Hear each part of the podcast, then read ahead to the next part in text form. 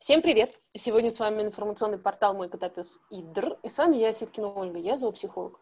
Сегодня со мной в эфире Юлия Розова, зоопсихолог, и Наталья Кирьянова, тоже зоопсихолог. Юлия и Наташа, привет! Привет! привет. Всем привет! Привет, привет!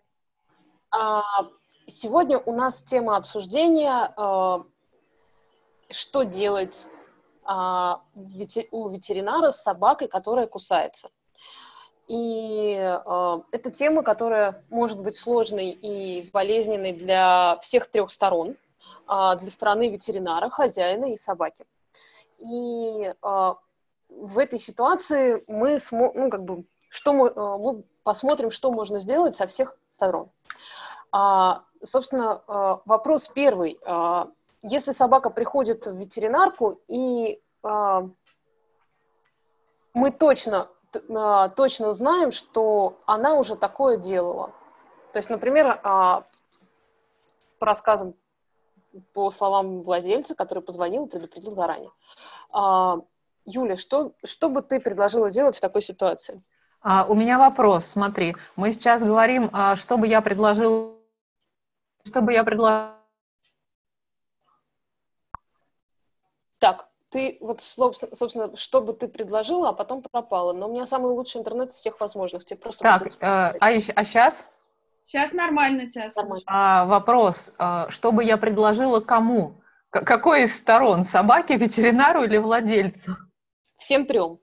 У нас сегодня будет расстроение. Mm. Ну, э, смотри, я бы тогда разделила э, ситуацию на две вероятности. И в зависимости от этого я бы предлагала э, разным сторонам разное. Первое – это когда собака в принципе агрессивна по жизни, то есть она не только в ветеринарке там лает, кусается, но и вообще в принципе плюс-минус всегда.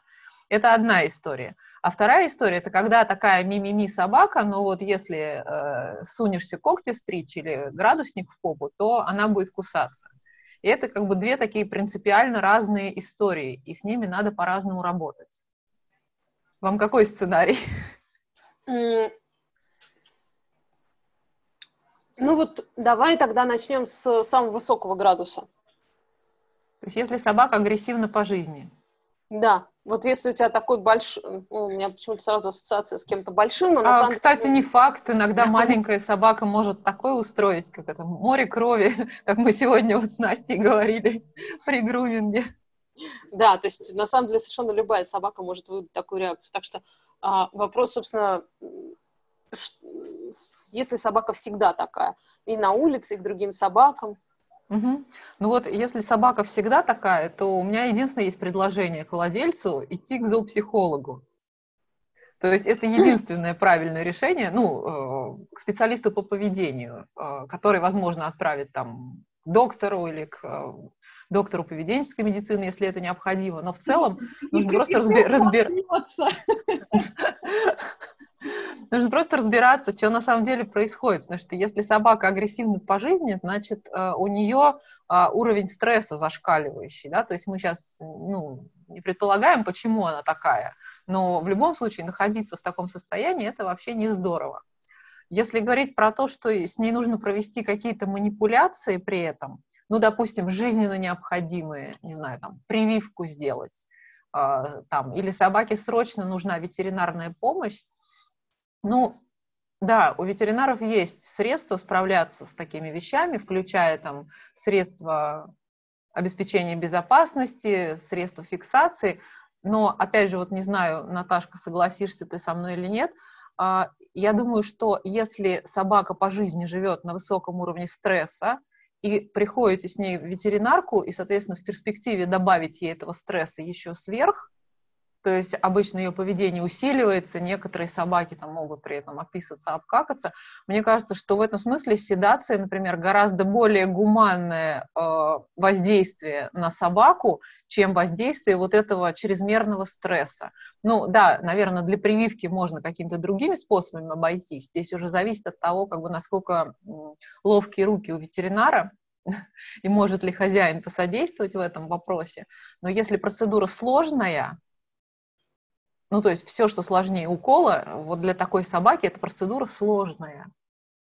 Но еще, еще и какой укол, да, то есть если мы говорим про что-то, что там под холку или внутримышечно, это одна история, а, извините, внутривенно... Взятие анализа, да, это другая. другая история, но даже если укол какой-то, какую-то инъекцию делать внутривенно, это уже по определению более долгая история, потому что ни один врач за, за секунду, простите, вот в вену не попадет, э, лекарство Конечно. не введет и так далее. Я соглашусь здесь с тобой в этом смысле, что использовать все возможные способы седации, то есть одевается на собаку ветеринарный намордник. Если кто не знает, я поясню на всякий случай. Ветеринарный намордник — это такой плотный тканевый, который вот одевается прям плотно на морду собаки. А, и вводится какая-то седация, то есть э, это делается в ветеринарном учреждении под контролем ветеринаров, да, с контролем необходимых там показателей и все прочее. Это один из вариантов. Второй вариант, в принципе, он годится для всех проблемных собак. Можно, ну, попробовать в конце концов дать вот этот вот препарат, который сейчас рекламируют. Оль, я не знаю, мы тут произносим название препаратов каких-нибудь? Ну, ты, ты говоришь свое мнение, мне кажется, как бы нормально сказать своего. Да, ну, я, я на всякий случай, да, то есть сейчас есть препарат Силео, который в целом достаточно неплохо помогает. Он никак не решает проблему в каком-то стратегическом смысле. Но если есть очень острая необходимость пойти к ветеринару, и это не про то, что а пойдите вы сначала к зоопсихологу, да, бывают экстренные ситуации. Mm-hmm. Возможно, Силео, посмотрите по инструкции, я точно не помню, по-моему, за 40 минут дают до каких-то вот событий, которые произойдут не очень такие комфортные для собаки, он тоже может помочь. Но я так подозреваю, что когда именно идет речь о, о сильной агрессии, когда собака, в принципе, не позволяет к себе прикасаться никому постороннему, да, когда она в целом агрессивно реагирует на разные ситуации еще, не факт, что это поможет. Там просто у него есть ограничения по действию, то есть на высоком адреналине может да. либо ценная а... как бы, инъекционной седации. Так, а это касается и всяких других инъекци... и инъекционных препаратов тоже, когда высокий уровень адреналина, согласна, там, там да. требуются большие дозы, и, в принципе, ветеринар об этом должен знать, что для того, чтобы оно подействовало, нужны большие дозы, то есть они как-то это учитывают. Я просто это... думаю, что с Селео может хозяин знать заранее или имеет смысл пробовать заранее, вообще действует ли он на собаку, потому что у нас вот был опыт, мы отправляли собаку самолетом, там другая была история со страхом, никакого эффекта. Ну, то есть мы не увидели его. Вот, поэтому здесь это действительно очень индивидуально. Но Селео, он же еще действует ограниченный срок времени, то есть это даже, по-моему, там, ну, не несколько часов, это сколько-то, ну, какой-то достаточно короткий промежуток. Uh-huh. И он... А, на тему ситуации я хочу задать, сказать еще один аспект, который вы не помянули а, вот именно относительно седации и вот ситуации с очень сложной собакой, это состояние владельца, что когда собака жрется у врача, и когда невозможно ничего сделать, это ужасно заставляет переживать хозяев, злиться, стыдиться, винить себя, и, в общем, это всегда очень болезненная ситуация. И седация, а, это сложно, но это но убирает 4 часа мучения, да, 4 ну, часа, минус 4 часа мучения для хозяина. Ну, справедливости ради надо сказать, что седация имеет ограничения уже по возможностям обследования. Например, если нужно диагностировать болевой синдром, то есть нужно какое-то, ну, то есть чтобы собака была в сознании и могла ответить, соответственно, к сожалению, здесь мы имеем ограничения. Ну, дальше там ограничения да. по возрасту можно, по регулярности использования, да, то есть понятно. Ну, я, например, не уверена, я не знаю, опять же, не ветеринар, можно ли, например, взять у собаки биохимию крови под седацией, то есть эффективно ли это? Не могу сказать, но подозреваю, что какие-то есть тоже ограничения. Ну, на, самом деле я могу сказать, что да, ограничения есть. Вот ты правильно сказала, что любые неврологические какие-то моменты, ортопедические моменты, с одной стороны, под седацией как-то очень сложно. Ну, под адреналином тоже не, не получится. Вот, и, и это то, о чем я тоже хотела сказать, что и под адреналином точно так же это невозможно. То есть, когда идет речь о проблемах с суставами, о проблемах с позвоночником, и вот обо всех вот этих вот... Ну, зато можно рентген сделать хотя бы. здоровья, да, то, к сожалению, зачастую действительно на высоком адреналине собаки не показывают того, что с ними на самом деле происходит. И это вот такой минус, потому что человек идет, и он думает, ладно, я как-нибудь перетерплю, но мне ж нужно помочь своей собаке, а в итоге визит оказывается абсолютно бессмысленным, потому что непонятно, можно ли в итоге верить результатам. Ну вот э, я могу поделиться, как мы выкручиваемся из этой ситуации. У меня есть клиент, э, пес, он довольно уже скомпенсирован поведенчески, да, но он вот как раз он не позволяет к себе прикасаться, э, включая хозяйку. То есть, э, как ему прививки делают, это отдельная песня, но вот сейчас уже мы пришли к тому, что надо диагностировать. У собаки проблемы со спиной, проблемы с хвостом, не дает себе прикасаться. В седации бессмысленно обследовать. А, ну вот э, остеопата мы к нему призвали, то есть вот в остеопатической работе была проведена диагностика. То есть понятно, что это не совсем то же, что работа там с ортопедом и с каким-то более глубоким а, с глубокой диагностикой, но я надеюсь, что возможности его продвинуться в этой работе, и тогда уже возможно будет обследование. То есть все да, равно что-то... Речь что про то, чтобы его продвинуть дальше, чтобы в итоге можно было обследовать как. Да. Вот. Э, я не знаю, возможно, врачи здесь что-то добавят, потому что ну, у них явно больше опыт обследования животных. Вот я бы добавила в это. Но в целом... Добавила. Мне...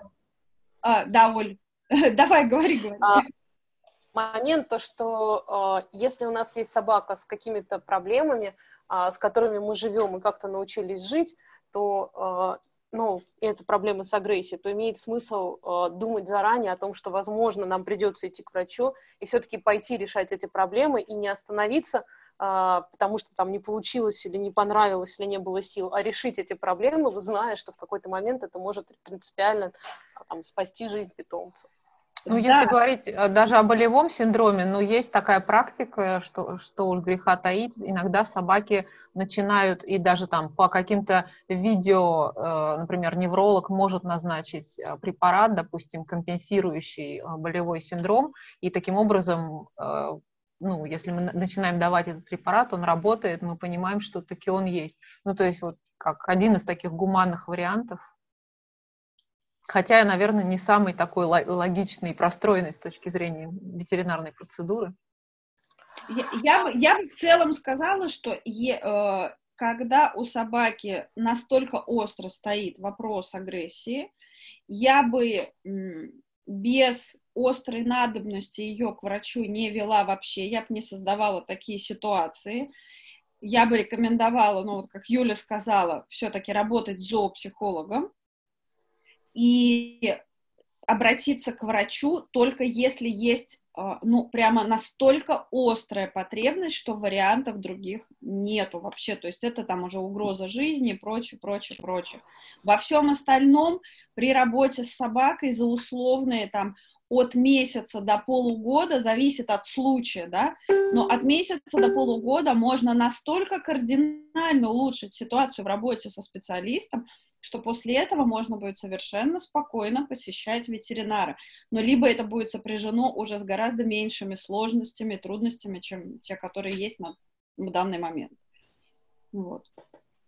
Ну, а, собственно, тогда следующий момент, это тоже про агрессию, но, не, но про агрессию не а, постоянно везде и всюду, а агрессию уже локально в момент э, взаимодействия с ветеринаром. Ну, здесь как бы э, чуть-чуть проще, потому что здесь как бы э, проще не допустить эту ситуацию, зная, как это сделать, чем э, как бы допустить ее и, например, там сделать шаг, чтобы собака перешла из вот этой второй категории в первую, про которую мы говорили. И здесь, ну, если говорить про хозяина, что может сделать хозяин?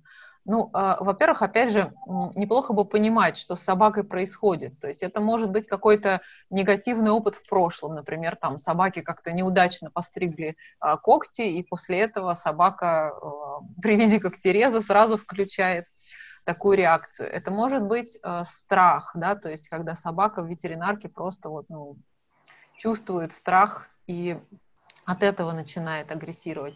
А это может быть действительно боль. То есть если собаке больно в каком-то месте, она может показывать это так.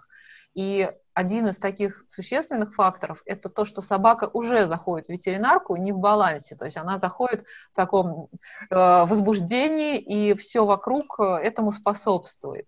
И вот это как раз, то есть мы не можем влиять на то, что с собакой было, на ее прошлый опыт, на ее какой-то негативный опыт, ну и в данный момент на ее боль, но мы можем э, влиять на среду, мы можем э, являться менеджерами вот этой ситуации, которая происходит здесь и сейчас. Э, и, соответственно, когда вы собираетесь в ветеринарку, нужно сразу учитывать все вот эти факторы. Что это может быть? Это может быть, собственно, вот вход в ветеринарку. Вы приехали, ну, погуляйте с собакой 10 минут, пусть она пописает хотя бы. То есть, когда у собаки много возбуждения, много напряжения, а, у нее может накапливаться там полный мочевой пузырь, и это добавляет ей, в свою очередь, неприятных ощущений. То есть подготовим к собаку к ветеринарке, дадим ей спокойно понюхать и пописать, прежде чем мы заходим и садимся в очередь. То есть такой вот простой прием, который может сразу на входе э, снизить уровень возбуждения в разы. Я, как машет рукой. Да, я единственное хочу добавить, что бывают наоборот какие-то манипуляции, когда нужен полный мочевой пузырь, ну и на всякий случай. Ну, да, да ну, понятно. Нужно не забывать про этот фактор. Вот. Хотя да. все равно там какое-то содержимое будет так или иначе, потому что процесс образования мочи, он непрерывен. Да. То есть смысл в том, что мы вот эту всю процедуру похода к ветеринару для себя, вот сейчас мы для владельцев да, говорим, а, разбиваем на части и думаем, вот как на этом этапе я могу а, облегчить эту ситуацию для своей собаки которая, в принципе, мимими, ну, может кусануть, если ее довести. И вот э, как э, снизить ее возбуждение? Вот с этого уровня, вот на этот. Вот, значит, предварительно вы пописали, окей. Вы зашли в клинику, и что там сначала происходит? Сначала вы стоите там в очереди, подходите к стойке администратора. Э, вот это такая классическая картина, что собака начинает куда-то ломиться, потому что это незнакомое место, ей надо все понюхать. И что происходит обычно? Хозяин ее подтягивает к себе поближе э, на короткий поводок, потому что, ну, надо же как-то вот и к стойке подойти, и в очередь встать, и другие собаки сидят, и еще кошки. И вот здесь как раз, как это, ходите в хорошие клиники по возможности, там, где все-таки холл выглядит чуть больше, чем, а, ну, помещение метр на метр, а идеальный вариант это где есть а, разграниченные зоны ожидания, то есть где вы можете а, отделиться от других ожидающих делать, если есть пространство достаточно, это на длинном поводке дать собаке обойти и все понюхать. То есть, чтобы у нее снял, снял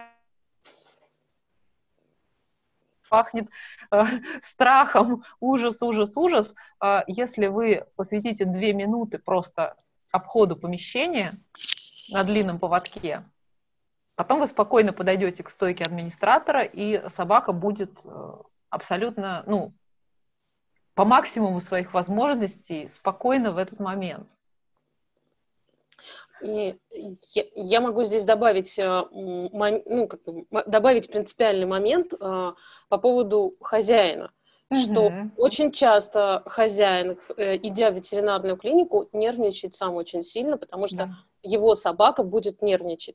И поскольку у человека самого начинается стресс, у человека отключается мозг, и человек не может э, думать, смотреть, и любое движение собаки начинает его раздражать. И в этой ситуации, ну, то есть если, если человек знает, что у него у собаки сложности, и он начинает переживать и нервничать, то имеет смысл э, начинать с него самого. То есть, не знаю, там... А, имеет а... смысл ехать вдвоем, то есть если, например, один человек пошел регистрироваться, второй пошел с собакой обходить помещение, если это возможно. Ну, Или вот, вообще второй на улице находится, да. допустим, такое тоже очень часто бывает и хорошо помогает, когда есть возможность поехать с кем-то, то вообще э, тот, кто с собакой, он находится на улице, и собака в это время спокойно гуляет, не накапливая там напряжение вот в этой обстановке. И владелец, кстати, напряжение не накапливает. А кто-то там, да, решает административный вопрос. Да, а кто-то решает вопрос, и уже когда вышли позвать к врачу, тогда тот вот говорит, сейчас, секундочку, я позову с улицы, да, и выходит и говорит, ребята, go к врачу, там наша очередь. Вот это тоже, между прочим, неплохой вариант для менеджмента ситуации для ну, того, вот... чтобы помочь собаке. И, кстати, по поводу владельца я еще хотела сказать, что владелец ведь нервничает не только из-за из-за плохого, условно, да, в кавычках, поведения собаки, но еще ведь бывает страшно, а что скажет врач, а да. что я узнаю. Да.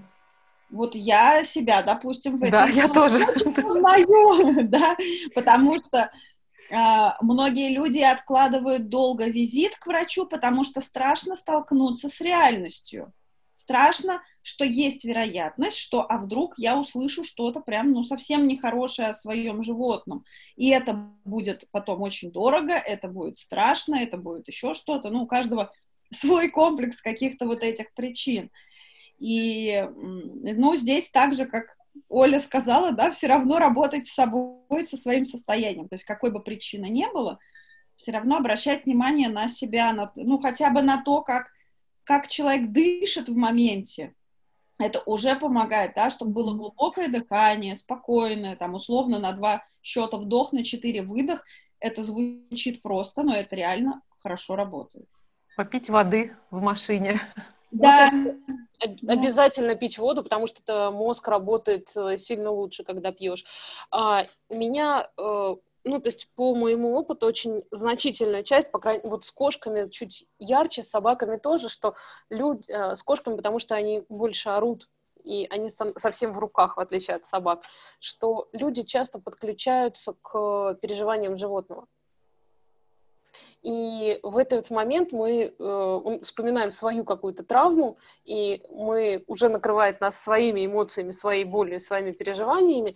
И проблема в том, что в этой ситуации мы перестаем быть ответственными за животное и начинаем думать о самих себе.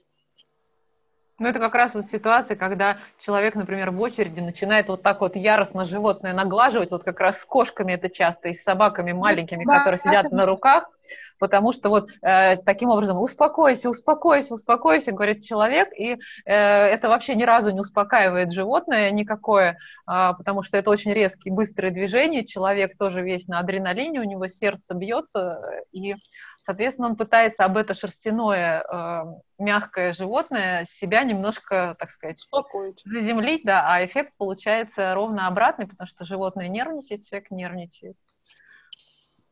Вот, поэтому я бы сказала так, если вы сели в очередь, допустим, вас сразу не позвали или там не с кем э, погулять, то руки прочь от животного, э, ну, если это, например, крупная собака, я всегда своей собаке приношу коврик, ну, собственно, релакс на коврике. Мы кладем коврик, я ставлю миску с водой. И собака попила и легла. И только вот на этой стадии, когда уже она успокоилась, я поняла, что я успокоилась, там можно что-то поделать с ней руками. Но, в принципе, если собака уже заземлилась и как бы легла и успокоилась, можно все-таки обратить внимание на себя и продышаться, там как-то заземлиться, поставить ступни на пол. А, в общем, подготовить, подготовить себя и снять вот это вот пристальное внимание с собаки, потому что когда мы просто вот сто процентов фокусируемся, как там собака а, вздохнула, как там у нее задрожала лапка, а, мы опять же с, а, нервируем ее этим. А если мы внимание с собаки снимаем, у нее больше шансов успокоиться.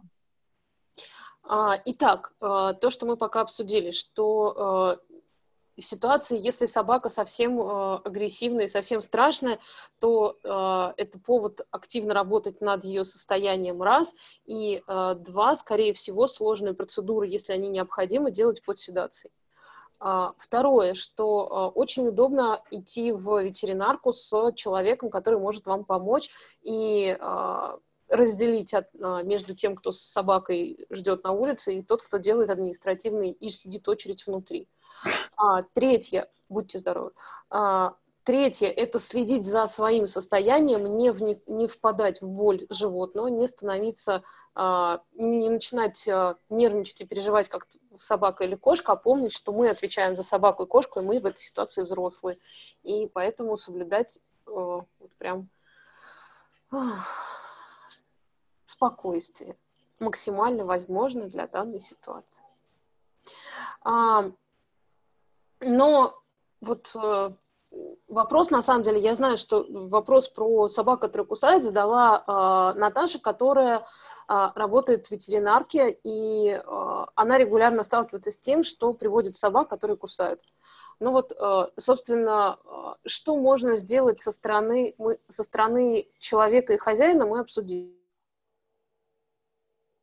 Ну, со стороны ветеринара. А, может быть, ну, да. со стороны ветеринара. Есть ли какие-то идеи, девчонки, что можно сделать? Конечно, можно много чего сделать. Я не знаю, кто, кто из нас скажет. Да, говори, говори, да. Я. А, со стороны ветеринара можно сделать колоссальное количество вещей, которые помогут собаке оставаться более спокойной.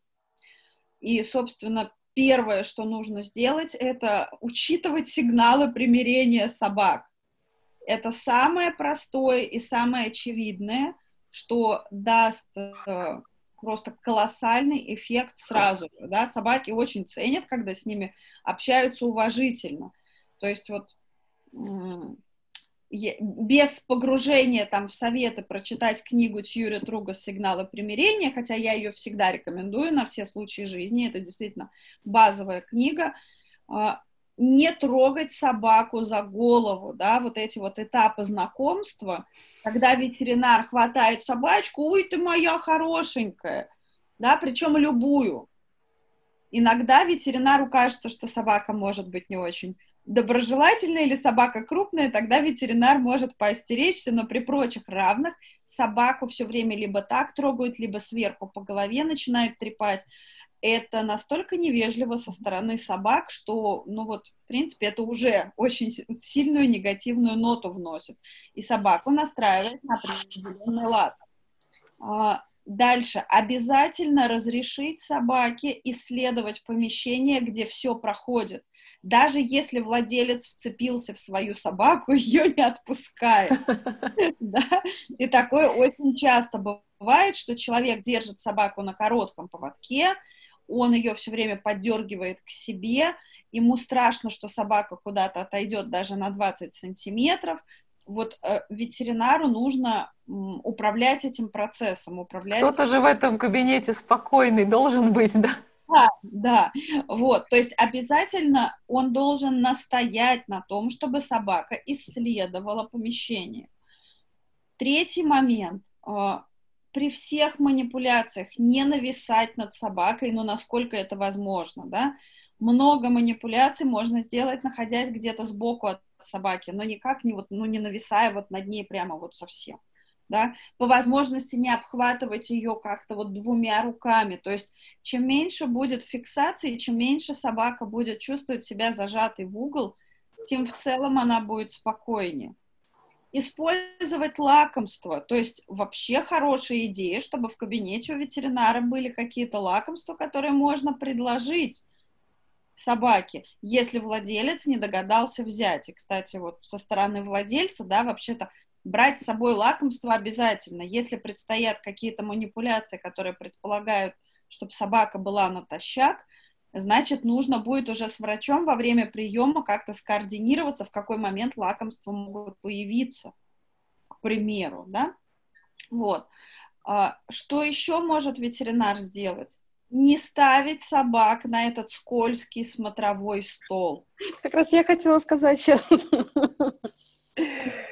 Вот, Прям потому что, ну, во-первых, средним и большим собакам им банально там страшно, потому что они в большинстве случаев все же не приучены к тому, чтобы их брали на руки, в отличие от небольших собачек, да, для них это не является чем-то естественным.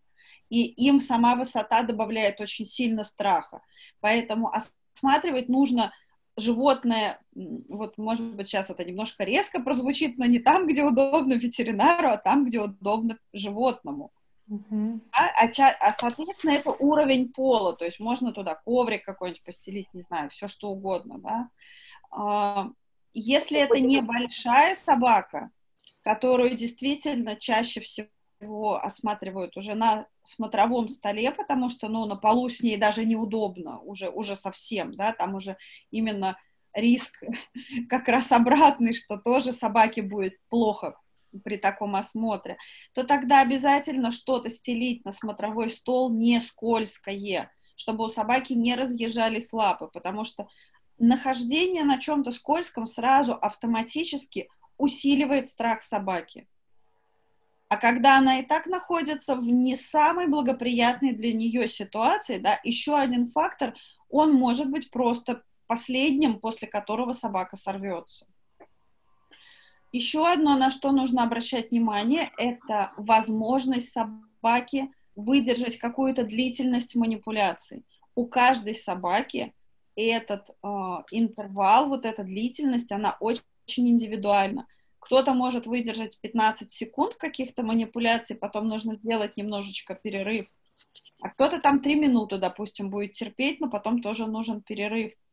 И вот считывать это, да, принципе, если это не делает владелец, ну, значит, это должен делать ветеринар. То есть нельзя схватить животное, зажать его и быстренько, быстренько, быстренько пытаться все сделать. Закончится это может очень плохо, да, тем, что животное, когда все-таки оно вырвется уже, оно не даст просто с собой сделать ничего.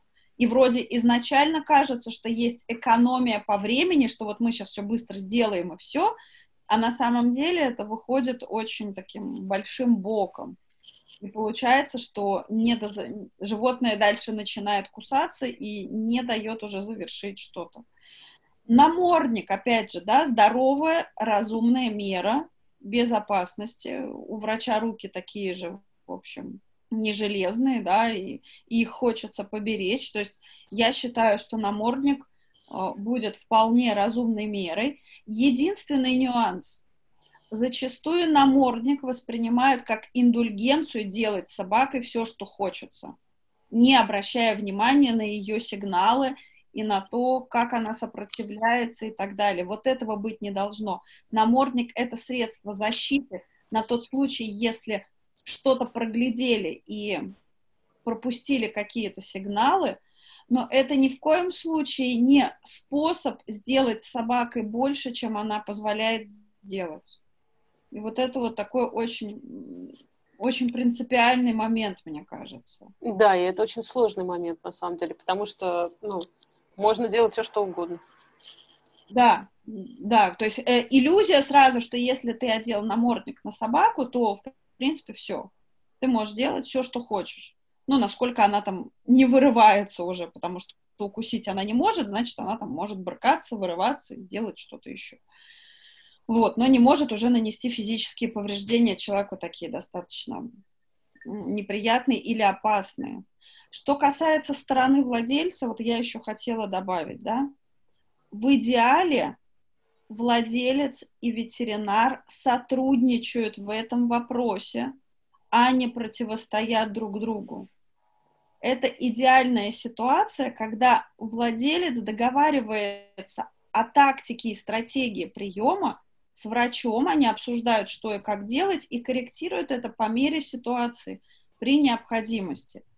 По факту такое, конечно, очень редко. И вот то, о чем Оля говорила, что владелец должен быть опорой для своего животного, для своей собаки в этот момент. То есть взрослый здесь – это владелец, а не собака. И именно взрослый должен защищать свою собаку от неправомерных или каких-то излишне резких, неуместных действий ветеринара на приеме. Это сложно. Я это по себе знаю. Я с каждым приемом у ветеринара учусь отстаивать свою собаку. У меня это с каждым разом получается лучше и лучше. Я вижу все больше моментов, где я еще могу отстоять свою собаку, да, и объяснить ветеринару, что вот так с моей собакой поступать не надо, а можно сделать так-то и так-то, и все будет хорошо. Вот. И, наверное, последнее, что я хотела бы добавить, не надо поддаваться на вот эти вот ярлыки. То есть, когда, допустим, приходит владелец и говорит, моя собака кусается у ветеринара, это автоматически не означает, что на приеме какая-то агрессивная собака, которая всех сожрет. Может быть, с собакой до этого у ветеринара обращались настолько неуважительно, что ну, у нее не оставалось других вариантов. Но тут другой ветеринар, он делает совсем иначе, и реакция собаки будет совсем другой на то, как и что с ней делают. А если еще вкусняшечки дадут, то вообще. Я, знаешь, еще подумала сейчас, что мы это не озвучили. Это кажется достаточно очевидно, но все же, что а, важно, чтобы на прием к врачу ушел хозяин. Да. Потому что да. хозяин дает э, очень значимую точку опоры для собаки, и при хозяине собака гораздо спокойнее будет давать, позволять делать манипуляции.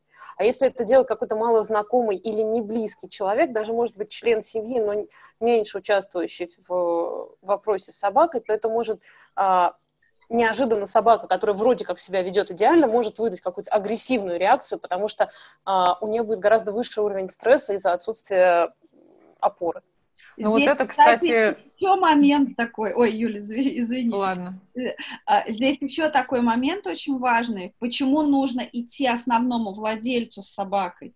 Потому что только основной владелец может ответить на значимые вопросы врача. Вот это вот еще фи, э, фишка такая, да, получается. Потому что если а, там, я не знаю, условно владелица просит какого-нибудь соседа, дядю Петю, отнеси мою кошечку к ветеринару, uh, у нее что-то не так, она там третий день не ходит в туалет, что этот условный дядя Петя сможет рассказать врачу в ответ на все вопросы вот для того, чтобы понять, что происходит с кошкой, собрать анамнез простейший. То есть и это снижает эффективность походов к врачу очень-очень намного. Врач просто недополучает кучу важной информации, которая могла бы помочь и сэкономить деньги, в том числе владельцу, на обследование, на все прочее.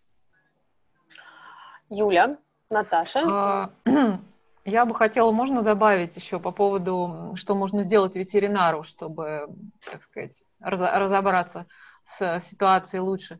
Во-первых, э, я бы хотела добавить, если вы ветеринар, да, вот если это был запрос от ветеринара, мы говорили о том, что спокойный, э, адекватный хозяин, значит, собака будет вести себя лучше. Если вы видите, что человек волнуется, попробуйте э, применить небольшое усилие, успокоить хозяина. Предложите человеку сесть, предложите человеку воды, предложите человеку выпустить из рук поводок и заберите его внимание на себя. То есть, грубо говоря, вот к вам вошел, вошел человек с собакой, вы отпустили собаку ходить по кабинету и забрали внимание. Рассказывайте. И вот человек начинает рассказывать, обычно люди охотно, да, э, ну, излагают историю, почему они пришли. В этот момент его фокус внимания снимается с собаки, и человек начинает дышать в этот момент уже собака успокаивается, расслабляется. То есть вот сколько раз я это наблюдала, там через несколько минут опроса такого собака может просто уже начать спокойно спать. Вот. Еще есть такой важный момент, опять же, для ветеринаров, э, ну, это скорее уже таких потенциальных владельцев клиники, да, я всегда очень радуюсь за включение в протокол опроса по телефону, когда человек звонит, записываться. Вот как раз перечисление вот этих моментов, чтобы пришел именно хозяин, чтобы там принес видео и так далее. То есть, если собака, например, агрессивная, но она хромает, да, что, ну, мы не делали все это в кабинете, всю эту демонстрацию, чтобы был какой-то вариант, э, там, как действует собака в своей обычной обстановке. И третий, вари... Э, и третье, что стоит говорить тоже по телефону, как раз вот если людям кровь не сдавать собаке, то чтобы они с собой сразу брали вкусняшки, причем как паштет, который облегчит потом ветеринару процесс всех манипуляций, так и кусочки. То есть чтобы не получилось так, что вы тут кормите мою собаку роял канином, а ей это нельзя.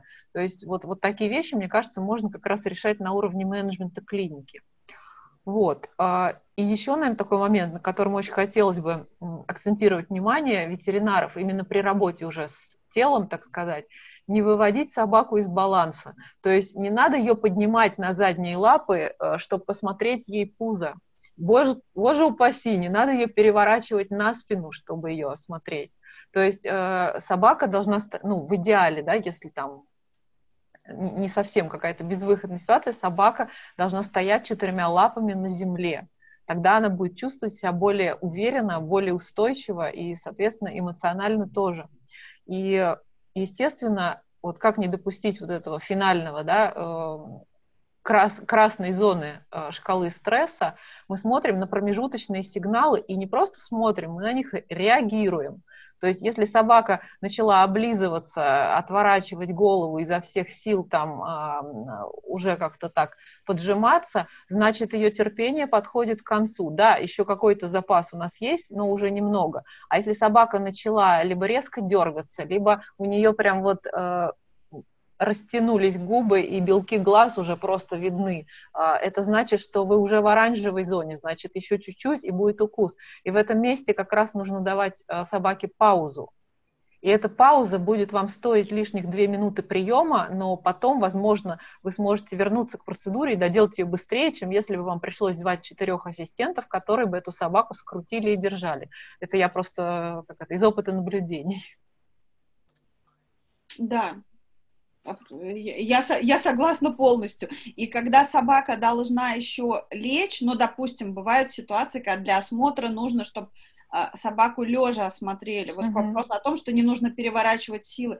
Но можно же договориться с собакой и попросить ее лечь. Да, это может быть не быстро, да, это может быть займет время. Но благодаря этому дальше ветеринар сможет провести еще какие-то процедуры с собакой, которые она бы уже при насильственном вот этом каком-то укладывании, переворачивании, она бы уже отказалась делать. Из моего последнего опыта, когда я была со своей собакой у ветеринара относительно недавно, а, примерно 10 минут приема было потрачено на то, чтобы я уговорила свою собаку лечь. Где-то минут 10 это заняло, да. Все терпеливо ждали. Никому в голову не пришло предложить мне положить его как-то силой, что-то с ним сделать другое. Круто. Ну, да. Здесь на самом деле еще вопрос то, что у тебя большая собака, что очень важно помнить о том, что любая собака любого размера ну, как бы имеет право на эти 10 минут.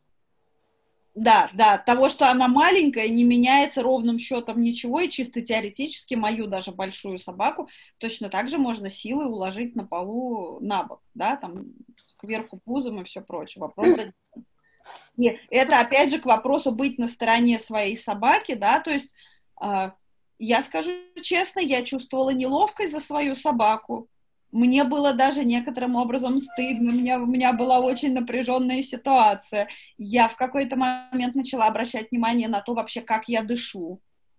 Мне кажется, что в какой-то момент даже я просто села рядом с ним на пол и начала глубоко дышать, и, по-моему, вот после этого он уже лег. То есть, опять же, я обратилась к себе самой, когда я обнаружила, что я зажалась вся до нельзя.